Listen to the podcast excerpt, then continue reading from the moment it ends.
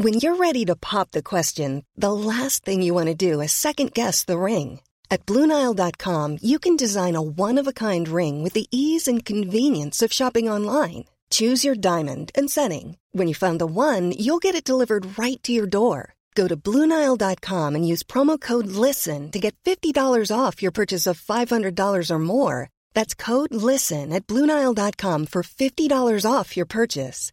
Bluenile.com code LISTEN. Planning for your next trip? Elevate your travel style with Quince. Quince has all the jet setting essentials you'll want for your next getaway, like European linen, premium luggage options, buttery soft Italian leather bags, and so much more. And it's all priced at 50 to 80% less than similar brands. Plus, Quince only works with factories that use safe and ethical manufacturing practices. Pack your bags with high-quality essentials you'll be wearing for vacations to come with Quince. Go to quince.com slash trip for free shipping and 365-day returns.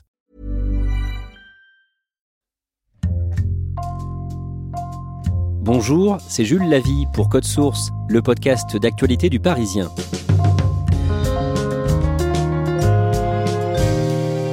Delphine Jubilard, une infirmière de 33 ans, s'est volatilisée chez elle dans le Tarn dans la nuit du 15 au 16 décembre 2020.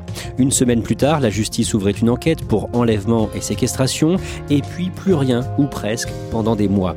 Code Source fait le point sur cette affaire avec Ronan Folgoas, journaliste au service police-justice du Parisien.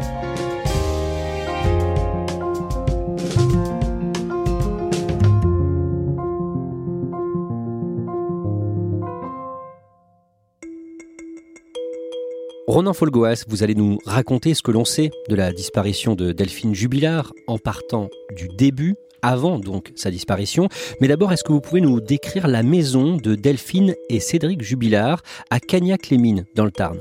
C'est une maison euh, située euh, rue Yves Montand, un lotissement euh, assez propre de Cagnac-les-Mines, une bourgade qui est située en, en hauteur d'Albi, à une dizaine de kilomètres.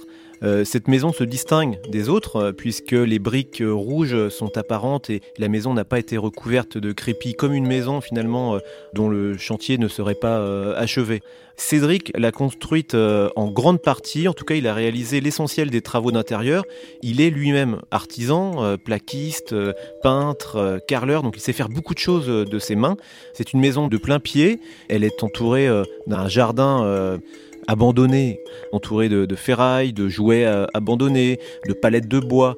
C'est une vision assez étrange, on n'imagine pas que cette maison puisse être réellement habitée.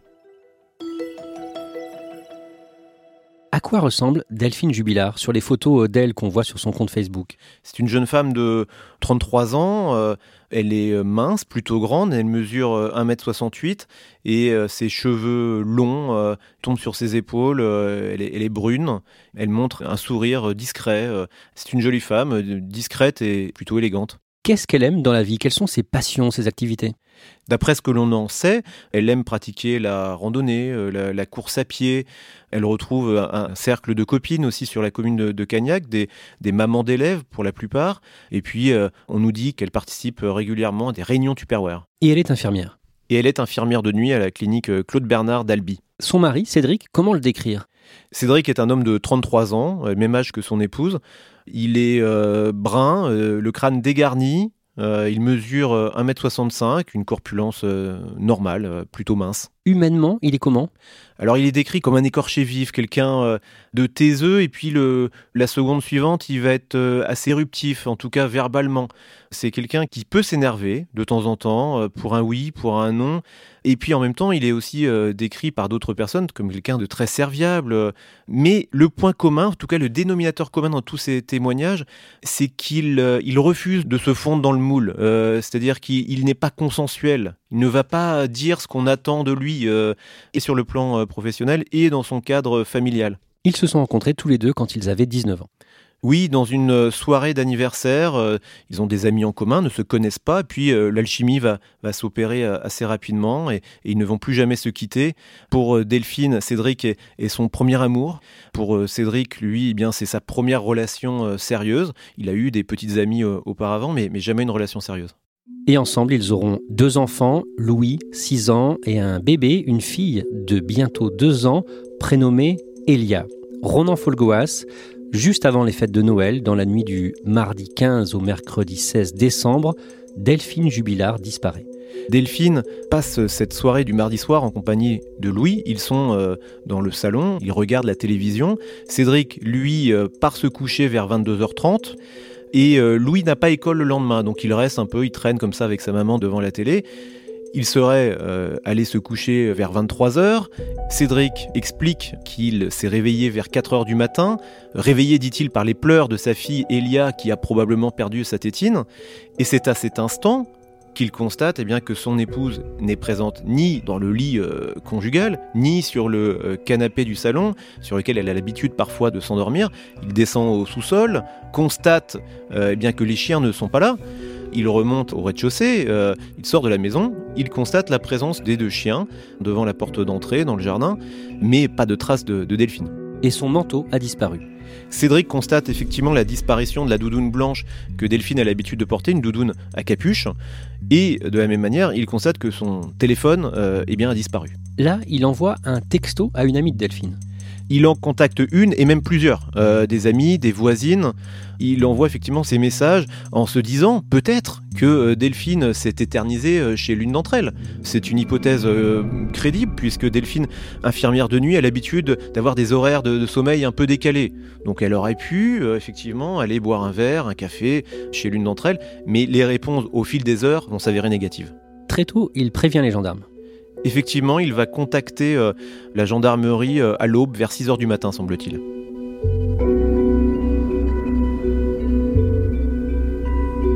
Très vite, dans cette euh, journée du mercredi 16 décembre, les gendarmes vont considérer que cette disparition est inquiétante. Et donc des centaines de militaires vont être mobilisés dès le premier jour pour entamer les premières recherches, les premières battues. Le téléphone de Delphine qui a disparu, est-ce qu'il borne quelque part?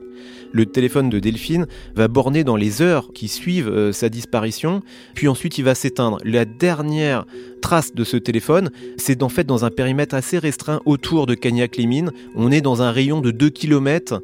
C'est une région qui est assez difficile à, explorer, assez escarpée, euh, vallonnée, boisée. Et donc le téléphone n'a toujours pas été retrouvé euh, à ce stade.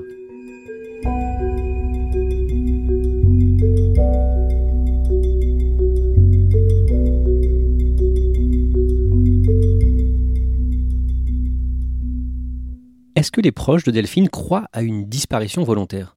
L'idée que Delphine ait pu disparaître volontairement, sans laisser le moindre signe de vie, sans chercher à contacter ou à rassurer ses enfants, ne colle pas avec la personnalité de Delphine, en tout cas celle qu'ils connaissent, et donc ils refusent de croire à une disparition volontaire.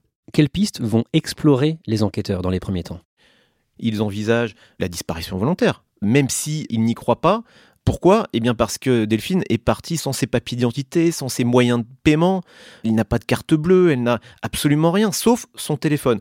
Donc ils vont euh, explorer euh, l'environnement euh, de Delphine, l'environnement relationnel, et ils vont se rendre compte assez rapidement que Delphine entretient une relation sentimentale avec un homme sur Internet, et peut-être dans la vraie vie, c'est en tout cas une hypothèse qu'ils vont creuser, cet homme va être identifié il habite Montauban, mais euh, il va être rapidement euh, mis hors de cause. Parce qu'il faut préciser que Delphine et Cédric Jubilard allaient divorcer. Delphine avait euh, informé Cédric de son envie ferme et définitive de divorcer dès la fin du mois d'août 2020. Et Cédric avait progressivement accepté cette idée. Et le couple semblait d'accord sur les termes généraux du divorce. Le divorce semblait se passer de façon relativement harmonieuse.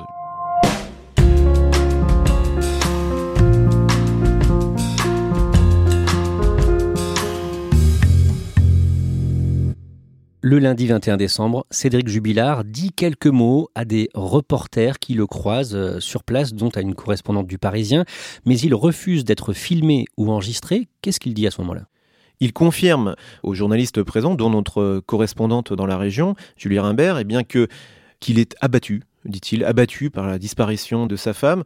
Il reconnaît qu'il était en cours de séparation euh, avec elle, mais que ce divorce, ce projet de divorce, en tout cas, se passait bien. Euh, selon lui.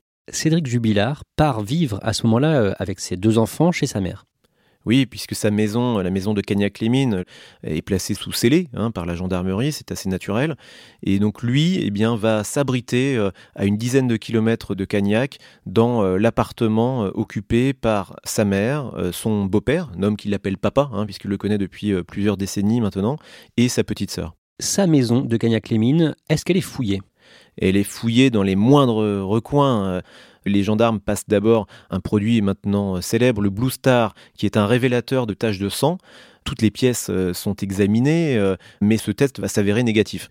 Alors dans un deuxième temps, les gendarmes vont employer d'autres moyens, le géoradar, qui est un, outil qui permet de sonder les murs d'une maison, les parois, à la recherche peut-être d'une cavité euh, secrète. Il permet aussi cet outil de sonder les sols pour voir si, par exemple, le jardin aurait pu euh, eh bien, être creusé euh, et pourrait éventuellement euh, abriter eh bien, le cadavre de, Delphine. Mais ce n'est pas le cas. Ce test au géoradar va également s'avérer négatif. Ils ont répondu en nombre à l'appel de la gendarmerie. Le mercredi 23 décembre, une semaine après sa disparition, une grande battue est organisée pour essayer de retrouver Delphine. Une battue qui regroupe près de 1800 personnes, puisque au fil des jours, l'affaire a pris une résonance non seulement locale mais nationale. Toute la commune est, mobilisée, les parents d'élèves, évidemment, mais bien au-delà. Une dame disparaît à côté de notre village, c'est là où on a grandi, tout ça. Euh, tout le monde a besoin de nous pour euh, la rechercher. Quoi. On se met à la place de ceux qui sont sans, sans nouvelles et euh, on, essaie de, voilà, de, contribuer, même si c'est pas beaucoup, mais voilà, on essaie d'aider. Je me suis dit que je pouvais me rendre disponible, ça me coûtait pas grand chose et que ça pouvait peut-être apporter quelque chose. Les collègues de travail aussi de Delphine euh, participent à cette battue, mais qui ne va donner aucun résultat euh, probant. Le même jour, une information judiciaire pour arrestation, enlèvement, détention ou séquestration arbitraire est ouverte. Clairement, Ronan Folgoas, on entre dans une enquête criminelle. L'affaire change de dimension et l'hypothèse criminelle est effectivement euh, privilégiée par le parquet de Toulouse qui confie l'enquête à la section de recherche de Toulouse, appuyée par euh, leurs collègues de la compagnie euh, d'Albi. À ce stade, là, au bout d'une semaine, l'intervention d'une tierce personne, quelle qu'elle soit, que ce soit Cédric Jubilard, le mari, puisque l'hypothèse ne peut pas être écartée, ou l'intervention d'une autre personne est privilégiée. Le même jour, pourtant, Ronan Folgoas, vous interviewez l'oncle de Delphine qui espère encore la revoir en vie. Les proches de Delphine ne veulent pas se résoudre euh, au bout d'une semaine à une issue comme ça qui serait euh, dramatique. Ils ont envie d'y croire, même si désormais l'hypothèse euh, d'une issue heureuse semble tout à fait improbable. Les jours passent et toujours aucune trace de Delphine Jubilard. Début janvier, certains de ses proches se constituent partie civile. Ça veut dire quoi? Delphine fait partie d'une fratrie de quatre enfants. Elle a deux frères, elle a une sœur aînée. Et donc tous les trois vont euh, demander à se constituer partie civile. Ça veut dire qu'ils souhaitent accéder au dossier d'instruction. Ils souhaitent être tenus euh, informés des avancées de l'enquête. Alors cette demande, elle ne va pas être acceptée euh, tout de suite. C'est un processus qui est très long. Et on comprend que les magistrats toulousains en charge de cette instruction retarde le moment où les parties civiles auront accès au dossier. Et à ce stade, ils n'ont toujours pas accès au dossier. Visiblement, la justice tarde à accepter ça, d'autant plus qu'une autre personne veut être partie civile et avoir accès à l'enquête. C'est le mari, Cédric Jubilard. Cédric, en effet, se sent euh, tout à fait légitime pour se constituer euh, partie civile. Il veut lui aussi euh, connaître les avancées de l'enquête. Le problème, c'est qu'il est dans le même temps considéré par les magistrats comme les enquêteurs, comme un suspect potentiel en tout cas comme d'autres peut-être, mais lui en particulier a ce statut hybride de victime de la disparition de son épouse et en même temps de suspect.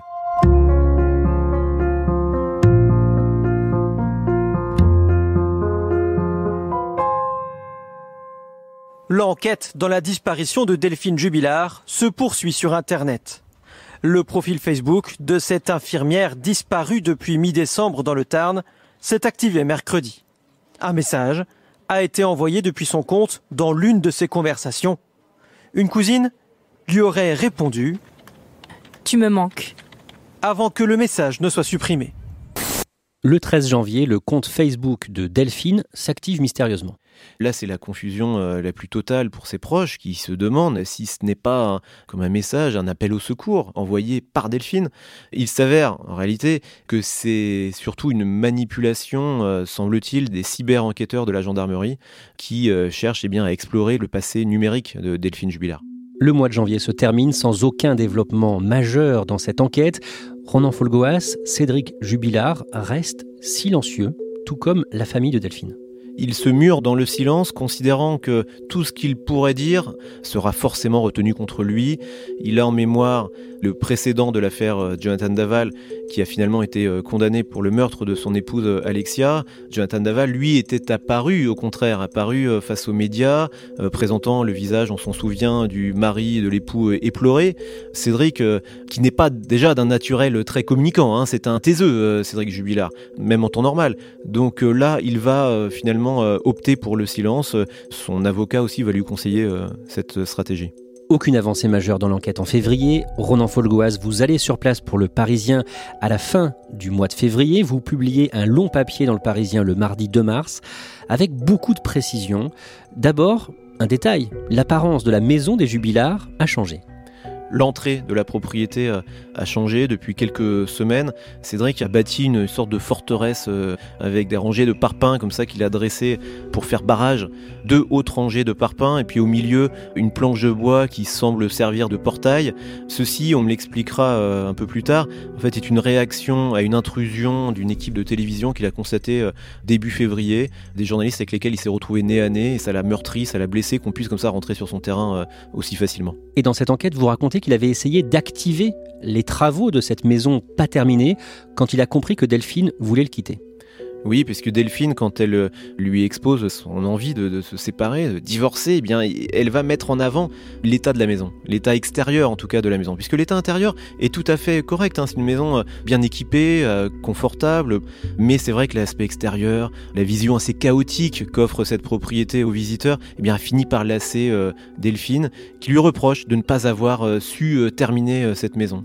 Et donc, en réaction, Cédric, qui tient à sa femme, qui est amoureux, il va vouloir lui montrer qu'il est capable de réagir, qu'il est capable d'être à, son écoute et il va achever assez rapidement quelques travaux d'intérieur qui lui restent à faire. La peinture notamment, des jointures, on parle même d'installation de, volets roulants qui n'avaient pas encore été faites jusqu'à présent. Donc il réagit et il veut en tout cas montrer à sa femme qu'il tient à elle. Vous nous apprenez également euh, dans votre enquête qu'après la disparition de Delphine, Cédric a regardé de très près ses relevés bancaires il va euh, chercher un début de réponse en explorant le courrier personnel de Delphine, ses comptes bancaires euh, qui arrivent par la poste euh, à la maison, et il va notamment tomber sur des traces de paiement assez atypiques selon lui, qui correspondent notamment à des locations de voitures location euh, de chambres d'hôtel et location d'appartements Airbnb, à des dates et à des moments qui ne correspondent pas à des déplacements connus de son épouse. Donc il s'interroge, il se dit mais euh, qu'a-t-elle pu donc faire euh, Et très vite, il a un élément de réponse. Il pressent qu'elle lui a dissimulé ses déplacements, peut-être pour des rendez-vous galants. C'est une piste en tout cas qu'il envisage. Même s'ils étaient en instance de divorce, il a vécu ça comme une trahison? Une trahison euh, probablement, mais une demi-surprise seulement. Delphine avait changé euh, d'attitude ces derniers mois suite à l'annonce de son envie de divorcer. Elle semblait déjà ailleurs. Quand elle était euh, présente à la maison, elle passait le plus clair de son temps sur son téléphone. Pour faire quoi Pour parler à qui Il ne le savait pas. En tout cas, elle avait changé les codes d'accès du téléphone. Et puis elle était plus souvent absente du domicile, elle sortait davantage, elle faisait attention à son apparence, elle se maquillait bien plus qu'auparavant. Autant d'éléments qui, mis bout à bout, avaient fini par alerter Cédric.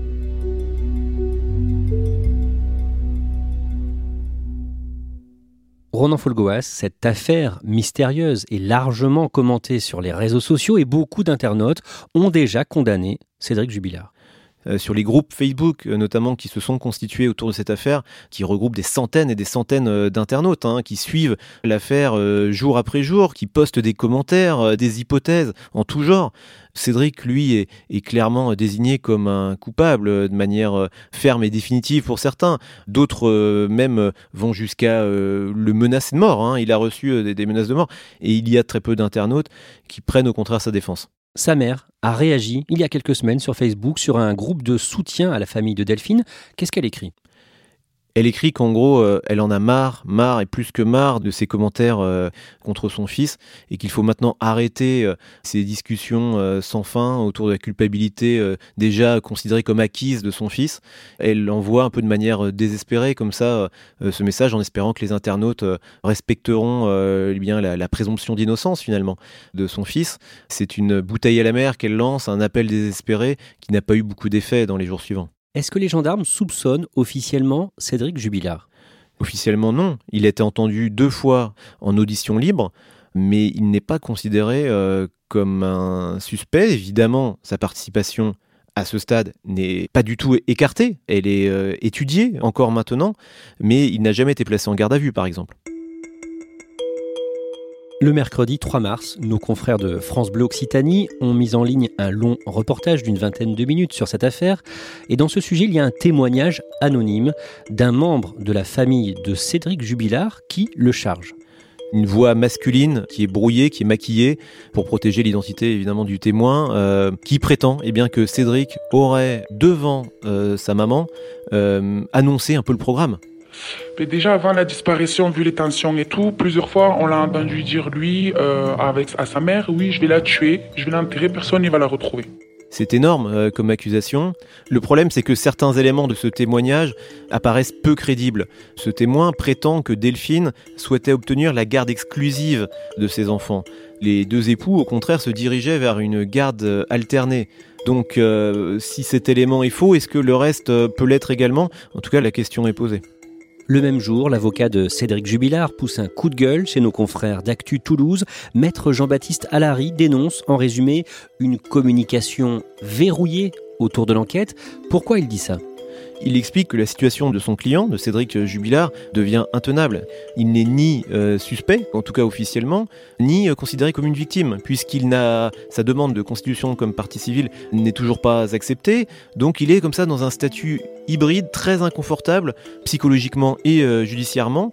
Il dit même, maître Alary, si vous considérez Cédric Jubilard comme suspect, allez-y, mettez-le en garde à vue, mais que les choses soient claires. Or là, eh bien pour l'instant, on est toujours dans une espèce de course de lenteur. Enquêteurs guettent toujours une possible erreur de la part de Cédric Jubilard, c'est une hypothèse. En tout cas, jusqu'à présent, Cédric Jubilard, euh, lui, n'est pas considéré comme un suspect.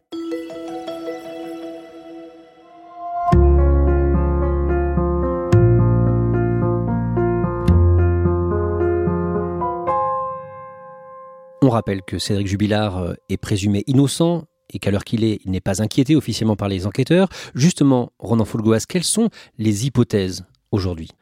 En dehors de l'hypothèse qui conduit au mari à la responsabilité de Cédric Jubilard, les enquêteurs imaginent que Delphine a pu faire une mauvaise rencontre. La piste d'un rôdeur, par exemple, qui aurait euh, été présent dans ce lotissement de Cagnac-les-Mines au moment où Delphine promène ses chiens euh, vers 23h, 23h30 et même peut-être plus tard. Eh bien, cette hypothèse-là, elle est toujours euh, étudiée, sous-pesée. Il est possible aussi que Delphine ait volontairement rejoint une tierce personne euh, à l'extérieur de sa maison et, que cette rencontre euh, se soit euh, très mal terminée, pourquoi pas par une séquestration et éventuellement eh bien, un homicide. L'hypothèse également d'un suicide a forcément été évaluée mais ne tient pas tellement la, route. Delphine n'avait pas le profil d'une personne suicidaire, elle était au contraire plutôt épanouie, plutôt heureuse, dans un contexte personnel difficile, un hein, contexte d'une séparation, mais, mais avec des perspectives d'une nouvelle vie qui, qui s'ouvrait à elle.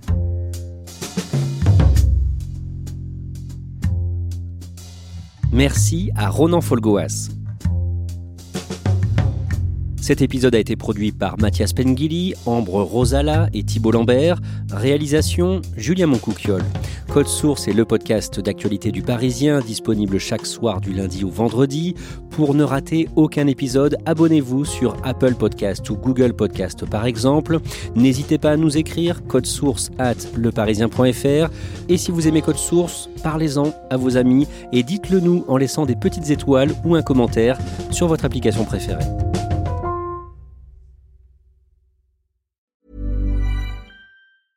Hey, folks, I'm Mark Marin from the WTF Podcast, and this episode is brought to you by Kleenex Ultra Soft Tissues your ally to help tackle your allergy symptoms this season. I love the change of seasons, but nobody loves pollen and all those other things floating in the air that make you sneeze during this nice weather. Kleenex Ultra Soft tissues are hypoallergenic and allergist approved. So fight back against watery eyes and runny noses without worrying about irritating your skin. For this allergy season, grab Kleenex and face allergies head on.